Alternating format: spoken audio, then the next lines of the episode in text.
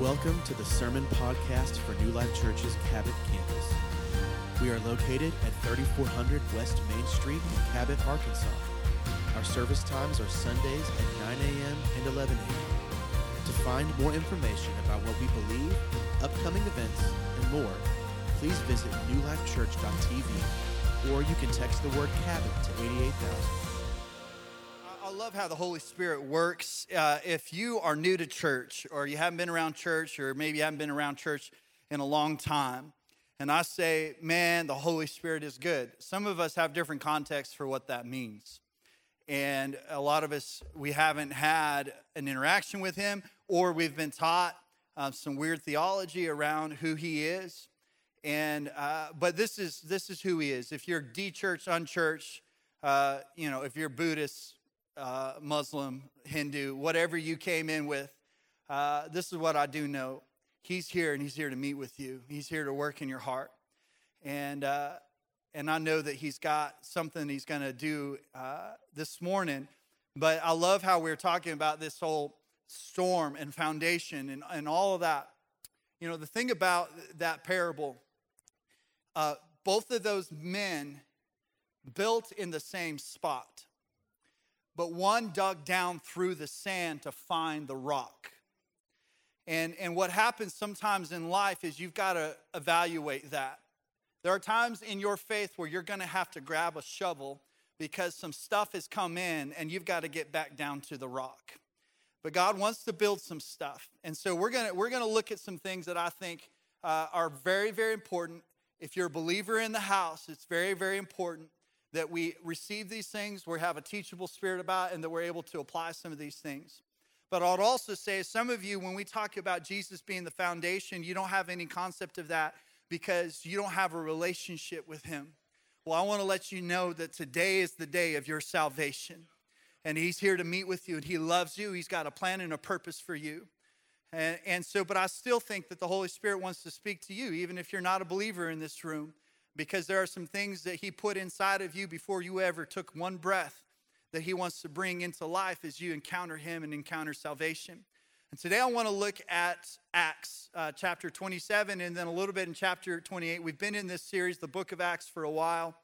And uh, I want to jump kind of in the middle of this because I feel like this passage, or this particular part of the text, describes how it can feel these days and certainly uh, can relate to maybe how some of you feel even right now. In Acts 27, verse 18 says, We took such a violent battering from the storm that the next day began to throw cargo overboard. On the third day, they threw the ship's tackle overboard with their own hands. When neither sun nor stars appeared for many days, the storm continued raging. We finally gave up all hope of being saved.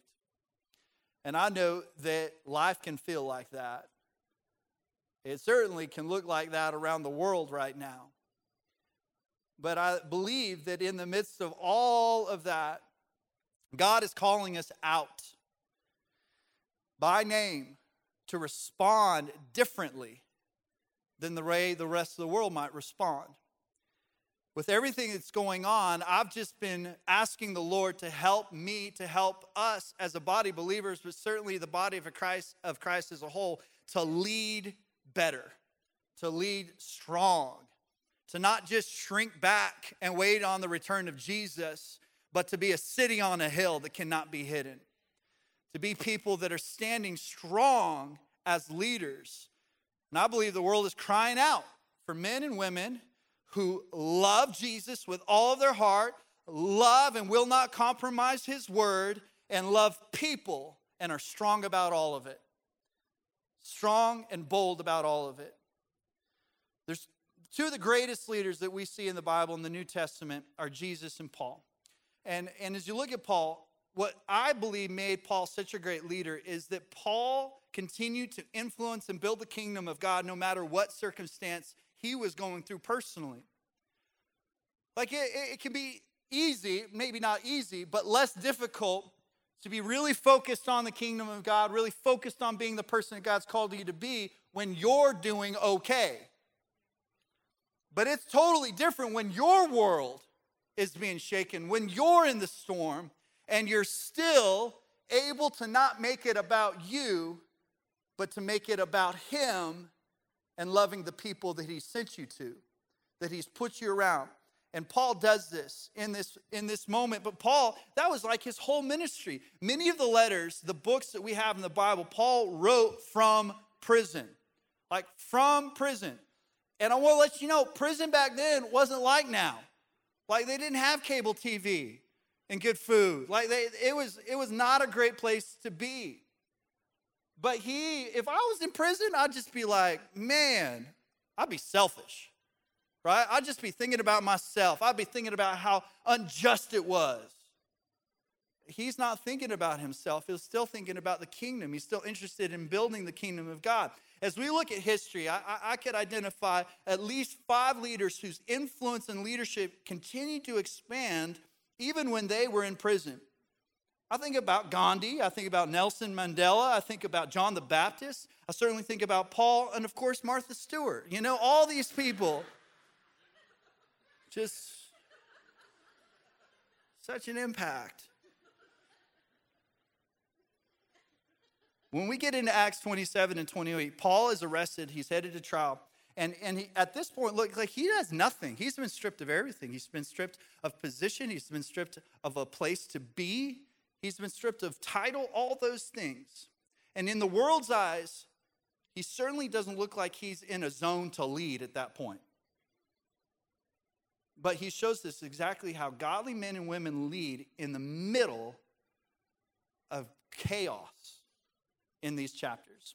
Proverbs 11 14 says, Without wise leadership, a nation is in trouble. Can I get an amen on that? And but that's true of every area of your life. If you don't have wise leadership in, fa- in your family, your family's in trouble. If you don't have wise leadership in your business, you're in trouble. If you don't have wise leadership in your community, you're in trouble. If you don't have wise leadership in the church, the church is in trouble. The question really, though, isn't whether or not you're a leader. The fact is, every person in here is a leader because leader is influence, and every person in here has some area of your life that you influence. So the question is not whether or not you are a leader. The question is, how good of a leader are you? Or how bad of a leader are you? Some might say, well, I'm no theologian. Okay, but the moment you start talking about God, by definition, you have engaged in a theological conversation, which makes you a theologian. The question is not whether or not you're a theologian. The question is, are you a good theologian that is unswerving and unrelenting when it comes to the Word of God being your standard, or are you a heretic? That's the question. Like, do you contextualize scripture to fit your agenda and how you're feeling for the day, or is the word of God the standard no matter how you feel or how culture feels? That's the question. We're called to lead. God gives influence, all influence. The word of God talks about that. There's no authority that's been established except by God. We need to consider that and keep it in mind. But the fact of the matter is, God gives that influence. The word talks about it being like a flame. Okay? That influence is like a flame. Well, God has every right, if we're not using that influence in the right way, to blow that flame out. But the other thing that can happen is if you will point it towards his kingdom, towards his glory, and towards his plan and purpose, and God also says that he will stoke that flame. That's called revival. How many y'all know we need some of that right now? But it starts personally. Every great revival has always started with an individual that the Holy Spirit worked through and they let him work through them. So we've got to examine ourselves like, how am I doing with the responsibility? If I am a leader, and you are, how am I doing with my portion of influence? A few things I think real leaders do we can learn through this passage of scripture. First of all, real leaders keep their head in crisis that keep their head in crisis. So I want to read a few of the verses before what we've already read and then some of the verses following that. Verse 21 After they had gone a long time without food, Paul stood up before them and said, Men, you should have listened to my advice and not sailed from Crete. Then you would have spared yourselves this damage and loss. But now I urge you to keep up your courage, because not one of you will be lost. Only the ship will be destroyed. Last night, an angel of God to whom I belong and whom I serve stood beside me and said, Do not be afraid, Paul. You must stand trial before Caesar, and God has graciously given you the lives of all who sail with you. So keep up your courage, men, for I have faith in God that it will happen just as he told me. Nevertheless, we must run aground on some island. Okay, so let's just stop there for a second because, again, Paul is a prisoner. All right, so he's, he's headed to face an unjust trial. He doesn't done anything wrong. If it were me, I'd be like, this is my chance. These guys are going down. I can escape. I'm not going to help them at all with anything. But I love this that even in the middle of that, with Paul knowing firmly his identity in Christ, he's able to see a kingdom. He's able to see heaven and hell. He's able to see souls. And he's able to see an opportunity, even in the middle of that, to minister to people, to lead well. I love what it says an angel of the Lord to whom I belong. If you can't settle that, you won't lead anything. You certainly won't be able to lead in crisis if you don't know who you are and who God says you are. You've got to know that. It goes on in verse 33. Just before dawn, Paul urged them all to eat. For the last 14 days, he said, you have been in constant suspense and have gone without food. Anxiousness, stress, worry. Some of you are living in that place right now. You haven't eaten anything. Now I urge you to take some food. You need it to survive. Not one of you will lose a single hair from his head. Okay, so that would not be in the Bible unless it was true. Okay, well, humans just naturally lose hair. Some of y'all quicker than others. Uh, some of you all the way. You've done it, all right? You're, you're growing hair other places, but not where it used to be. I get it. I'm right behind you. But but I believe that if, if God says not one hair, okay, so if there was a scientist there that was able to, to see, count every hair on every one of these guys' head, even after, how many y'all know you lose some, some hair during if you're stressed out? Okay, well, at that moment, I believe that in that moment, they didn't lose one hair. What does that mean? Why does that even matter?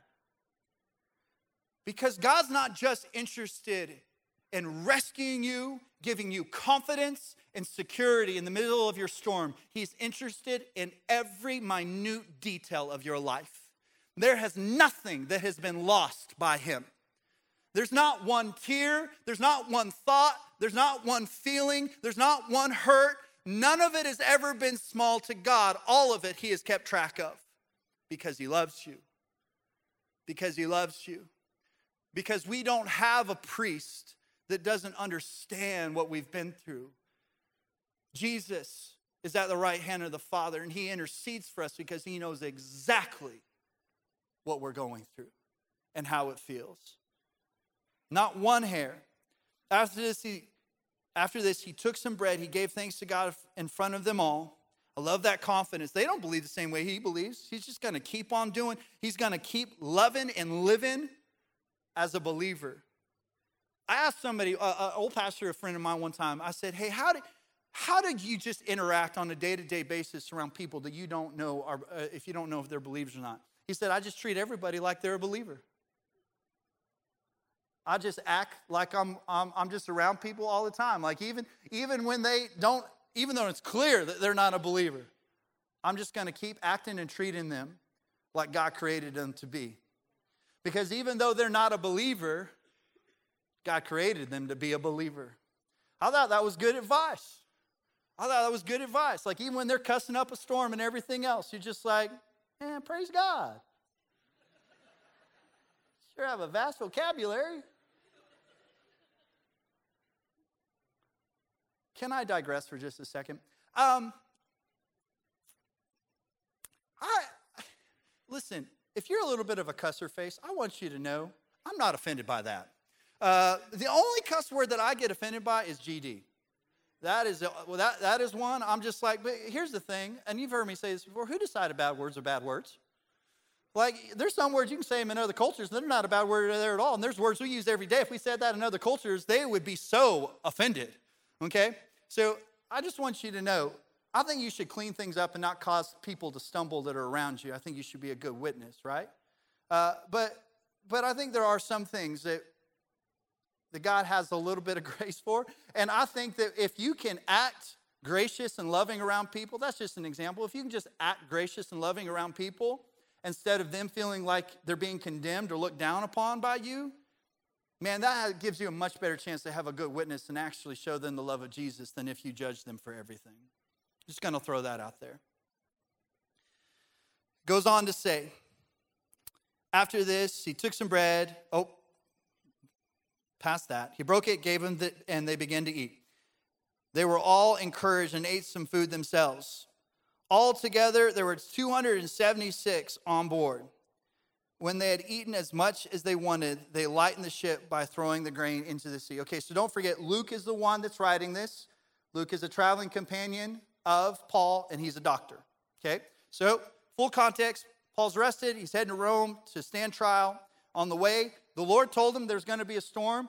Paul tried to warn them. They said, We're going the way we're going, no matter what you say. They find themselves in the middle of the storm.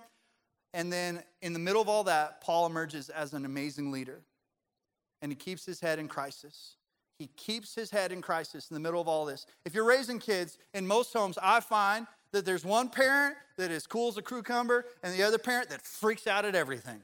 All right? That typically happens in most families, all right? So you got the one parent that if a kid comes in and they're gushing blood from their hand, that one parent is going to absolutely lose it. They are going to freak out. Oh my God, my baby, my baby, oh my God, oh no. Mom, I cut my hand. Oh no. Dad, it could be the dad. Hopefully, you know, the dad's not quite like this, but maybe it's the dad, all right?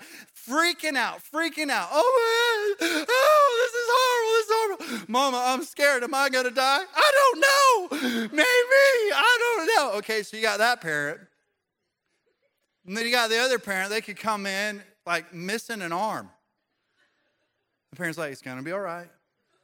Everything's okay. I'm just going to take my belt off and use it as a tourniquet, okay? Uh, you know, you just need to drink some water. How many y'all, like, you had a parent that had like these ridiculous solutions to everything in life. Mom, I'm sick. I don't feel good. Just drink some water. That's going to fix everything, right? I'm missing an arm. I know. Drink some water. It's like, I don't think that's going to grow my arm back. Before you know, with that parent, they're like eating ice cream and watching TV like nothing happened, right? The point is, God is looking for people that can stay level headed and don't lose everything, even when crisis hits. In Proverbs 24 10, it says this If you're weak in crisis, you're weak indeed. If you're weak in crisis, you're weak indeed. In other words, like you can say that you're a strong person, a strong leader, but in the moment of adversity, you lose the fruit of the Spirit, you lose your peace, you lose your joy, you lose your ability to lead, then you weren't actually strong to start with. Great leaders know how to de escalate tense situations, not stoke them. They're calm under pressure. They keep their emotions in check because they walk in the fruit of the Spirit called self control. Great leaders can think clearly under pressure and they make sound decisions and they don't get paralyzed. They're not bound by fear or defensiveness. Like that makes you a weak leader too. If you're insecure as a leader and every time somebody criticizes you, you feel like you got to defend yourself, well, that's not necessarily strength either. God's looking for people that are like Paul. He's a visionary, he's courageous, but it's action oriented. It's not just words, it's action as well. I think there's two things that Paul does to show that he's going to keep his head in crisis. First, he imparts courage to others. Twice he tells them, keep your courage. Why? Because I find that courage is something that you can hand off to people. I find that if you're a good leader, you know how to reproduce and multiply courage in people around you that didn't have courage to start with. But you impart that. The second time he tells him, Keep courage, for I have faith in God. Paul is also lending him his faith. And this is the reason why it's so important for you to have biblical community. You've got to have a tribe, you've got to have a village and community. Because at one point or another, no matter how strong of a believer you are, your faith can begin to wear thin. And at that moment, you're going to need the body of Christ to lend you their faith, to strengthen that faith. Paul was so assured that he starts eating. Like, I'm sure the rest of the guys like, this dude's just like eating, he's, we're going to die. And he's like breaking bread and eating it, like nothing's going on. Now, I can identify with that. Like in a storm, Jesus takes a nap. In a storm, Paul eats a turkey sandwich. These are some examples I can get behind, right? Like snacks and naps. I mean, that, I think that's the way, you know, at one point, when you hit crisis, those are two things you should probably do, right? I love that. David, King David, had the same spirit in Psalm 23. We're familiar with this scripture. Yea, though I walk through the valley of the shadow of death, I will fear no evil. For you are with me, your rod and your staff, they comfort me. I walk. I walk through. David isn't panicked. He's not running around like a chicken with his head cut off. He's not frozen. He's not depressed or sitting. He's deliberately walking confidently. It goes on to say right after that, you prepare a table before me in the presence of my enemies. Okay, well, this is huge because he's also writing that he understands who his real enemy is. His real enemy is spiritual, his real enemy is the devil. That's the real enemy. But I love this picture. There's like a big old spread. You're sitting there and you're cutting into an amazing steak while all of hell is screaming at you, trying to get you to freak out. And you're like, no, God prepared this place for me so I can sit in confidence knowing that He's got me. Scream all you want. I'm not going to lose my peace. I'm not going to lose my joy. He hears from God. He hears from God. He gets a word from God and he settles that in his spirit. Man, you're going to have to have that. When storms come against you, you're going to need a word. And I will say this don't wait till the storm hits for you to try to get a word from God then. He'll do it, He is faithful. He's faithful. But I would say this it's much more important that you get the word before the storm hits, that you settle it in your spirit so that you can go to that quickly. It reminds me a little bit. I used to live in Colorado, and I've done a little bit here, but I used to rock climb and rappel and do some mountaineering. And a rock climbing rope, there's, there's a couple different ropes, but most people use what's called a dynamic rope. And this is a rope that actually has some flex and some stretch to it. So if you're rock climbing and you fall, you don't get really bad whiplash, you won't get as injured. It, it allows you to kind of fall more gently. And uh, these ropes, though, they're, the, way that they're made, there's, there's an outer cord, which is called the sheath, and then there's some inner cords, and it's this woven nylon rope that's incredibly strong. Uh, there's usually about a dozen of them, and each one of those, in and of themselves, could hold you by themselves. But they put them together, and it's all bound together with this outer cord, which is woven together, lots of other fabrics woven together. But what happens is the reason why it's made that way is because if for some reason that outer core begins to fray, you are still more than secure with what's on the inside. And I think that is a great word because at one point or another in life, the outer core of who you are will fray. And that outer core, it's made up of some stuff that we can't always control. That outer core is relationships, it's finances, it's health, it's politics, it's all those things. Those are not things that we can control. And those things will fray. But the great thing is, if you have been working on your faith in Jesus and have allowed His Word to be foundly rooted in your spirit, that even when the outside core frays and breaks, the inside will not fail you. No matter what, it will hold on to you. And I think it's important that you spend intentional seasons, even outside of the storms, building that inner core. It is established in the Word of God, it is established through community, it is established from hearing from God, from His Spirit, just for you, what He wants to speak to you. But if you will spend time building that, then it'll carry you through anything. And if you will keep holding on to your faith, there will be a point one day well, you'll need your faith to hold on to you, and it won't fail you. It'll be there, it'll catch you. It'll catch you. Number two, real leaders quickly shake things off. Shake things off. Once safely on shore, they found out that they were on the island called Malta. The islanders showed unusual kindness. Unusual kindness, well, that probably just comes because of favor. I think it's good to hang out around godly people because you experience more of his favor. Unusual favor. They built a fire and welcomed us because it was raining and cold. Paul gathered a pile of brushwood, and as he put it in the fire, a viper, driven out by the heat, fastened itself to its hand. Okay. Man, Paul just can't get a break, right? But I want you to remember this again. He basically just saved everybody's life, but he's still a prisoner. Yes, he's on an island, but he's still a prisoner. And he's the guy going and getting the firewood. Like at one point or another, I'd be like, I did all I can do. Y'all are on your own. Get your own firewood. But he's still serving people. He's still serving people when it's inconvenient for him, when it's uncomfortable for him. And in the process of this, he gets bit by a snake. Golly. So when the islanders saw the snake hanging from his hand, they said to each other, Well, this man must be a murderer.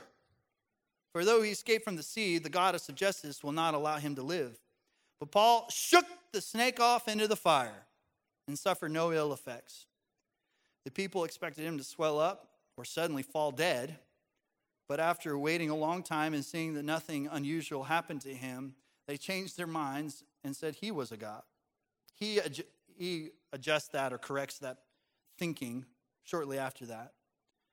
Here's the point I believe that we have an opportunity as believers to handle hurt, offense, and attacks in such a way and in such contrast to how the world sees it and handles it that there is no way that the world around us can't see the goodness and protection of God all over our lives. I think we have that opportunity. And Paul, like, minimized the Bible, like, he doesn't even talk about it. Okay, so for most of us, we would handle this a little differently, right? Like, I'm not afraid of snakes and I'll kill a snake, but I promise you, if I reach my hand down somewhere and when I pull it back, there's a big old snake hanging from it, I'm gonna have an adverse reaction to that. It's gonna be high pitched, there, there's gonna be a response. Ha! It's not good. Are y'all seeing this? Snake! Hand! Not good. Paul's like, like he's trying to get like he's trying to get rid of a stubborn booger. That ever happened to anybody in here? You know what happens. Let's just be honest.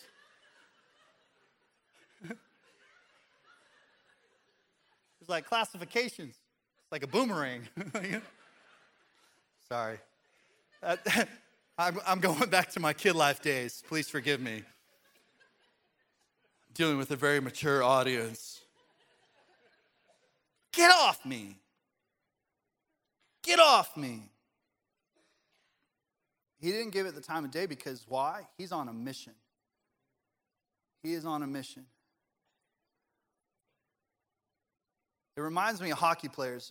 Most of y'all never watched a hockey game in your life. If the Razorbacks had a hockey game or hockey team, you'd watch them. But it's not probably going to happen.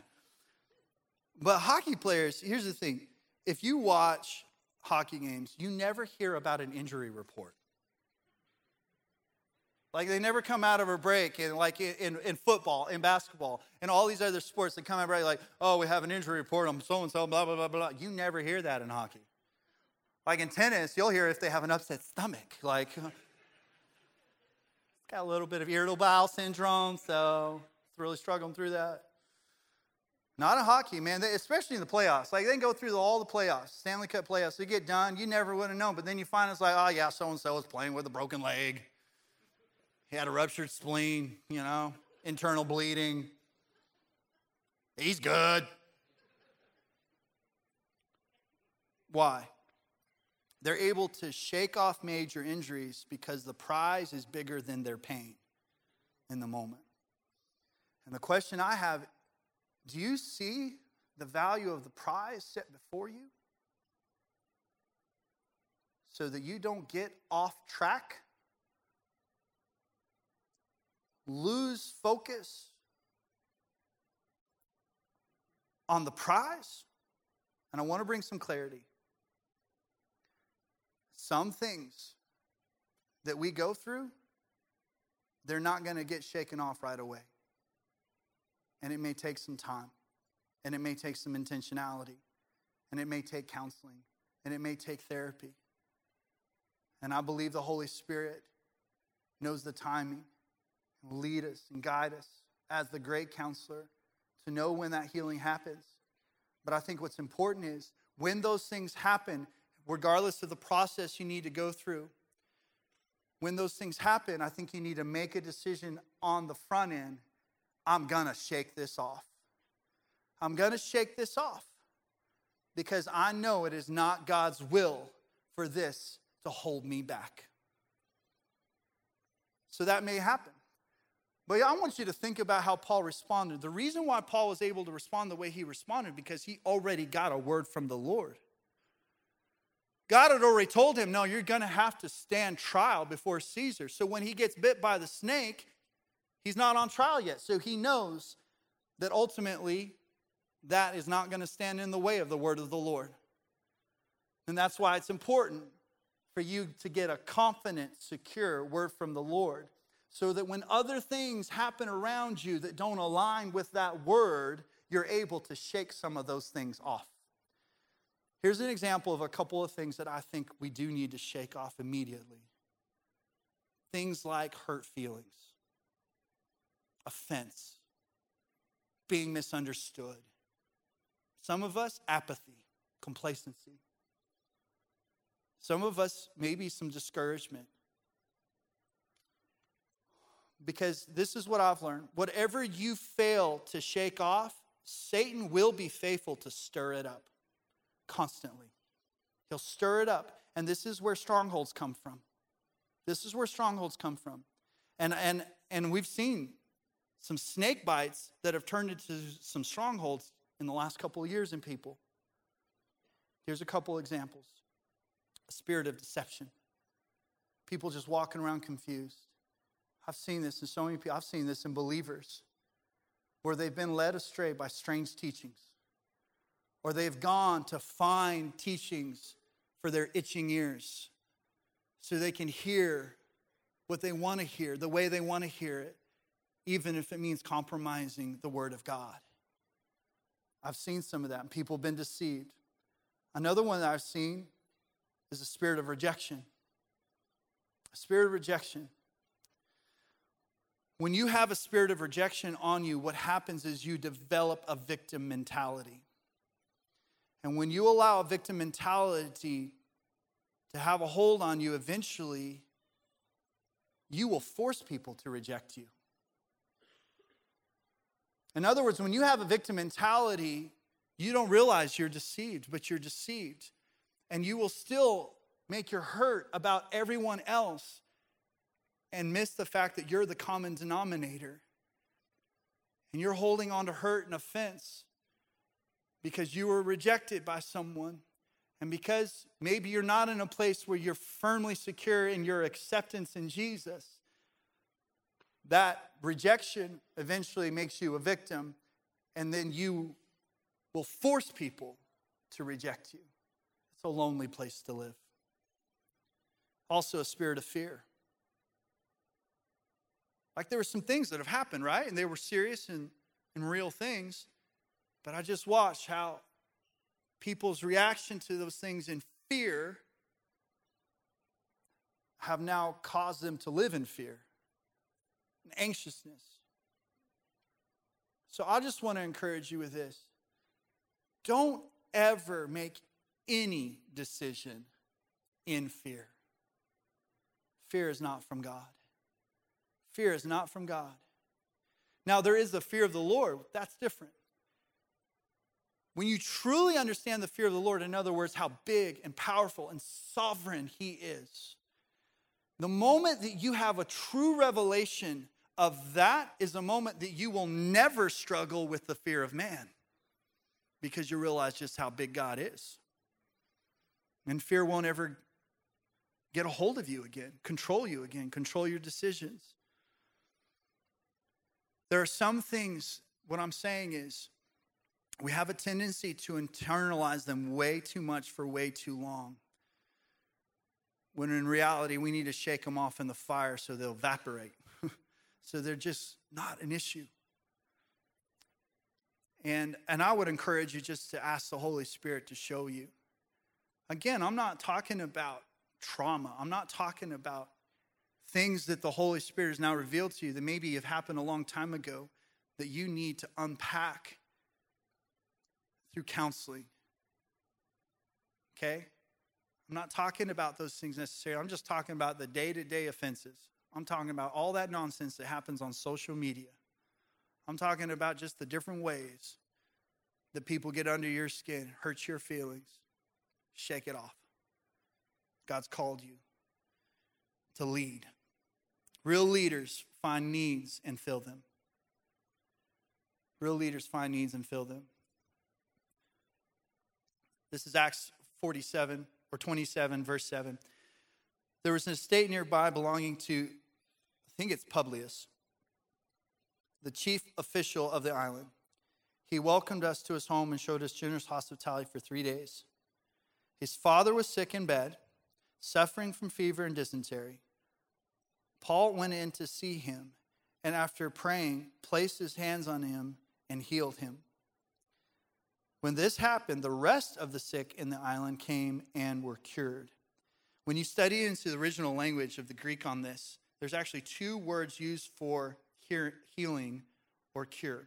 Paul was used or saw an opportunity and was used to have a supernatural healing hand. And then Luke had a medical hand. But both of them just saw needs. On their way to trial, on a way to be put in prison, they're just like, now there's needs. And we're just going to use the gifts that God has given us to meet those needs. Even with people that treat us poorly, even with people that are going to reject us. We're going to lead. We're going to lead well. And I would encourage you, whatever the gift is, whatever the talent is inside of you, the word talks about that. Are you using those to just meet needs where you see them?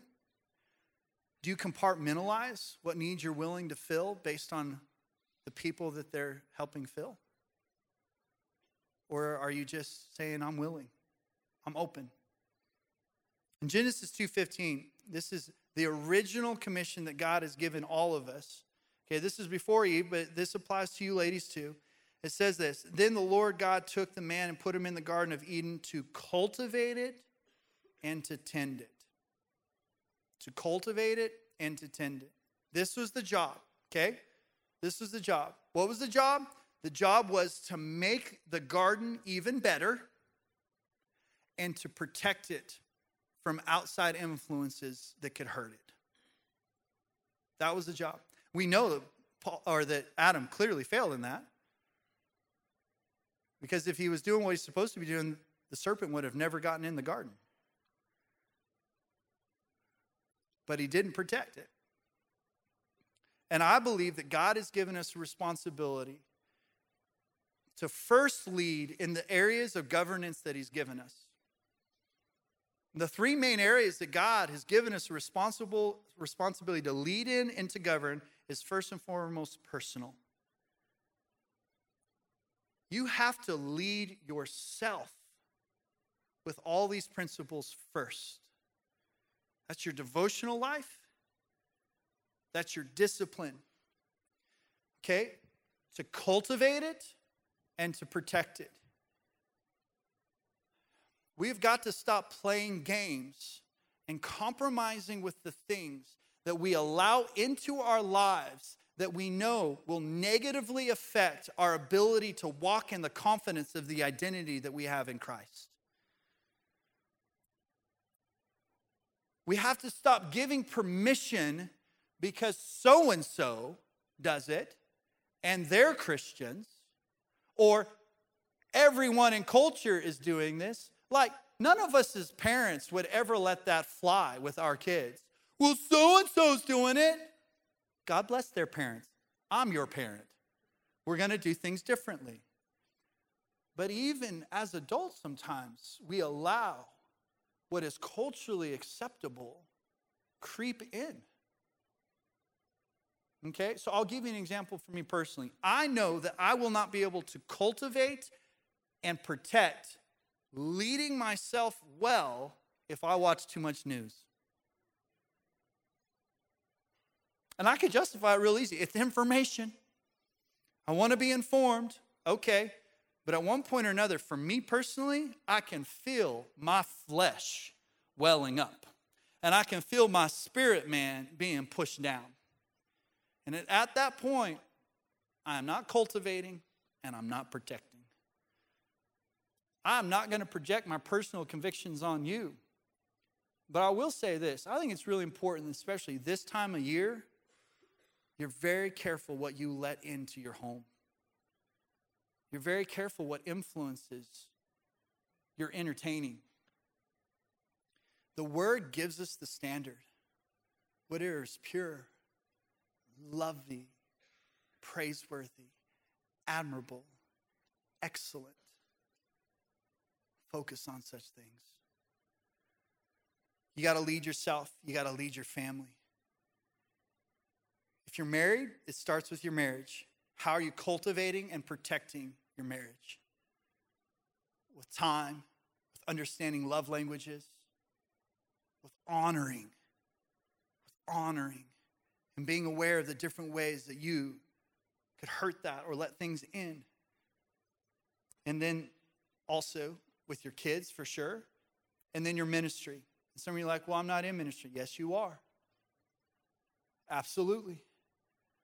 Because wherever you are spending your time, first of all, your family is your first ministry. If you're married, your marriage is your first ministry. Your kids are after that. And then it trickles down after that into any sphere of influence that the Lord has given you. Your career, the people that are around you, that is your ministry. And God has called you to cultivate it. It should, when, when the world is around believers, the world should begin to get healthier. You should cultivate that environment. And then do your best to protect it, to guard it.